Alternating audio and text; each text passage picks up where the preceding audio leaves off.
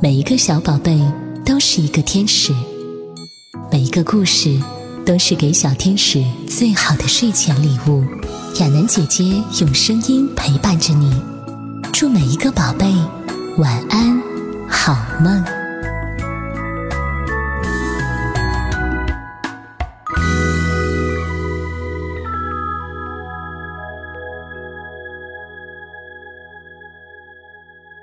国学启蒙。《弟子规》：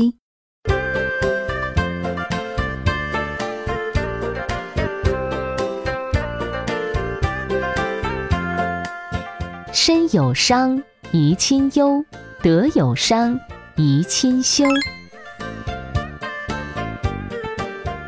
这四句话的意思是：身体受到伤害，父母会担忧；如果做了不道德的事情，会让父母感到羞耻。亲爱我，孝何难；亲憎我，孝方贤。这四句话的意思是：当父母亲喜爱我们的时候，孝顺是很容易的事；当父母亲不喜欢我们的时候，我们一样孝顺，而且还能够反省自己，努力改过，并且做得更好。这种孝顺的行为是最难能可贵的。接下来。就让我们看一个关于孝顺的故事吧。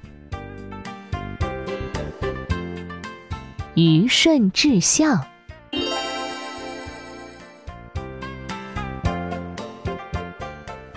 中华民族有五千年悠久的历史，是世界四大文明古国之一。在这源远流长的历史长河中，无数古圣先贤以至德垂现万世。在上古时代，有三位非常著名的帝王：尧、舜、禹。他们均因德行至大而受四方举荐，登上帝位。这其中，大舜因至孝而感动天地，被尧帝选中为继承人。他的故事也被列为历代孝行故事之首。尧帝十六岁称帝，治理天下。到八十六岁时，觉得自己年龄大了，希望能找到一个合适的人继承帝位。于是他征求群臣的意见，没想到众位大臣异口同声地向他推荐了一个乡下人舜。因为舜是一个著名的孝子，从这里可以看出，我们的祖先把孝行放在德行的首位。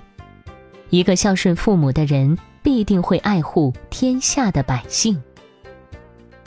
舜即位之后，国号为禹，历史上称他为虞舜。虞舜本姓尧，名重华，父亲叫瞽叟，是一个不明事理的人，很顽固，对舜相当不好。舜的母亲叫沃登，非常贤良，但不幸在舜小的时候就过世了。于是父亲再娶，后母是一个没有妇德之人，生了弟弟象以后，父亲偏爱后母和弟弟，三个人经常联合起来欺负舜。舜对父母非常的孝顺，即使在父亲、后母和弟弟都将他视为眼中钉，欲除之而后快的情形下，他仍然能恭敬的孝顺父母，友爱兄弟。他希望竭尽全力来使家庭温馨和睦，与他们共享天伦之乐。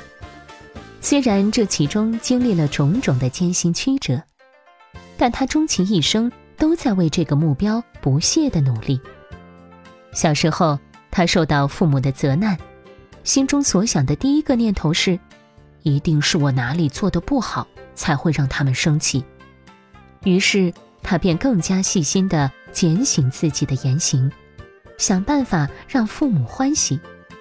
如果受到弟弟无理的刁难，他不仅不因此恼怒，反而认为是自己没有做出好榜样，才让弟弟的德行有所损失。